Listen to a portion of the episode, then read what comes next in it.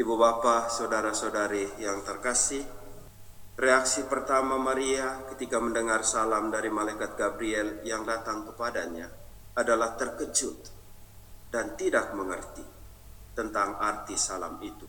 Maria juga takut dan cemas tentang apa yang akan dialami dan yang dialaminya itu. Kendati malaikat Gabriel sudah meneguhkan dan berkata, "Jangan takut, Maria, sebab engkau beroleh kasih karunia di hadapan Allah. Keterkejutan, ketidakmengertian, ketakutan dan kecemasan Maria ini tidak hilang dan malah semakin menjadi-jadi. Ia bertambah bingung dan semakin resah ketika malaikat itu kemudian menyampaikan bahwa ia akan mengandung dan melahirkan seorang anak laki-laki. Maria bukanlah tipe wanita yang smart atau cool Maria adalah perempuan sederhana, lugu, polos, dan tidak mengerti banyak hal. Ia bukanlah perempuan yang memiliki pengetahuan dan hidup keagamaan yang baik, yang semasa hidupnya selalu yakin dan percaya bahwa bagi Tuhan tidak ada yang mustahil.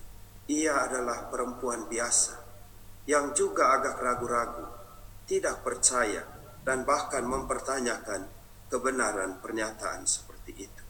Maka ketika malaikat Gabriel menyampaikan kabar bahwa ia akan mengandung dan melahirkan seorang anak laki-laki, ia tidak langsung percaya dan menerimanya dengan lapang dada. Ia mempertanyakan dan ingin menolaknya. Kabar itu hanyalah omong kosong belaka dan sangat mustahil dapat terwujud. Bagaimana mungkin seorang perempuan bisa mengandung kalau ia belum bersuami?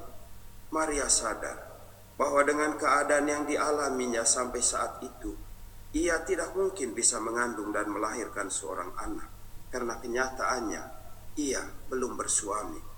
Malaikat Gabriel pun terpaksa harus berargumentasi, menerangkan dan menjelaskan apa yang akan terjadi untuk meyakinkan Maria.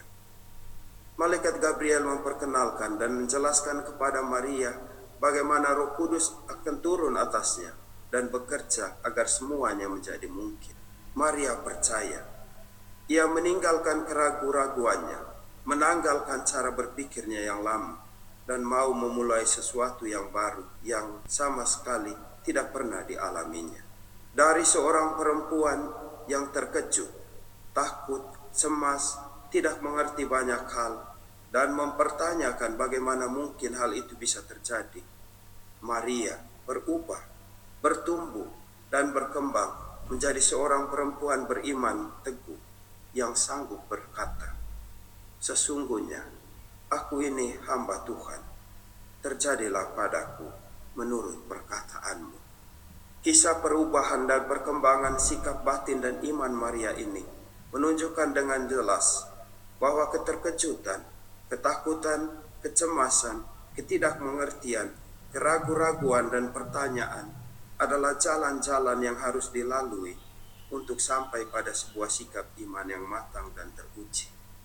Karena itu keterkejutan, ketakutan, kecemasan, kebingungan, keraguan-raguan dan ketidakmengertian tidak perlu dihindari dan dilenyapkan, tetapi dihidupi dan dimaknai secara baru dalam semangat dialog dan keterbukaan.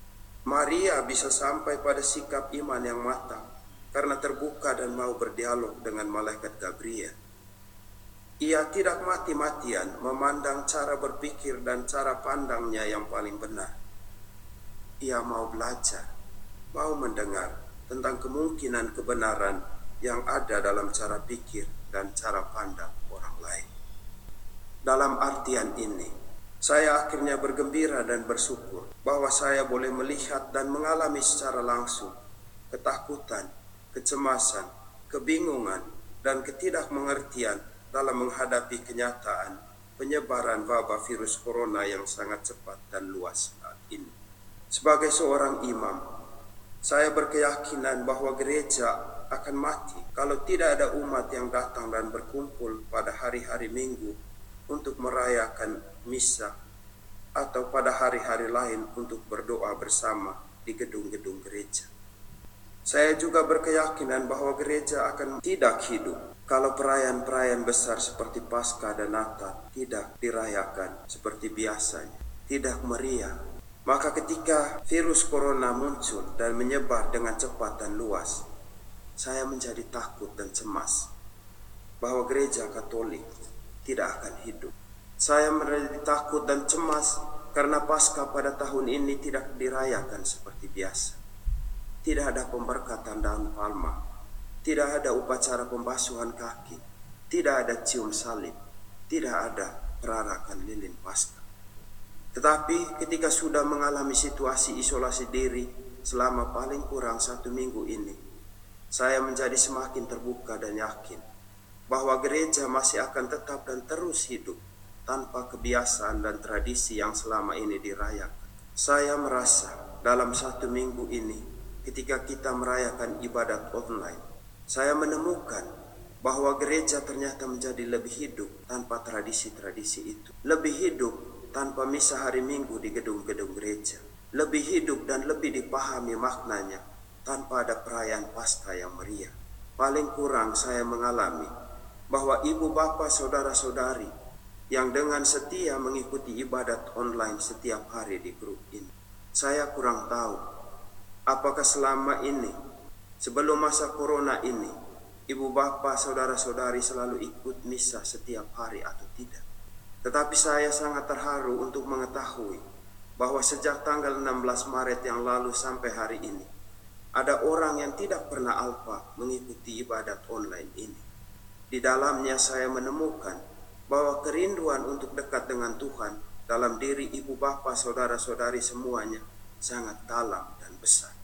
Dan bagi saya itu adalah satu tanda bahwa gereja akan lebih hidup dan terus berkembang. Mungkin cara dan polanya yang berbeda. Yang dulunya saya anggap tidak mungkin, sekarang menjadi mungkin dan terwujud. Atas dasar refleksi pengalaman ini, saya juga mengajak kita semua untuk dalam masa isolasi diri ini mempertanyakan segala kebiasaan dan tradisi yang kita hidupi selama ini.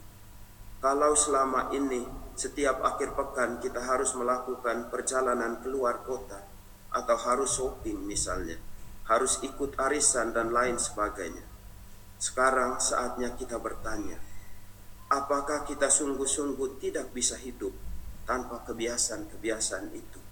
atau sebaliknya, malah kita menjadi semakin hidup dan bergairah. Daftar kebiasaan lain yang perlu dipertanyakan bisa kita tambahkan masing-masing. Ketakutan dan kecemasan akan wabah virus corona adalah kesempatan untuk mengintrospeksi diri, untuk mempertanyakan makna kebiasaan dan tradisi yang kita hidupi selama ini. Ketakutan dan kecemasan itu adalah undangan bagi kita untuk menemukan dan memulai suatu yang baru, untuk bertumbuh dan berkembang menjadi lebih matang. Dari keterkejutan, ketakutan, kebingungan, Maria sampai pada iman yang mantap pada Allah.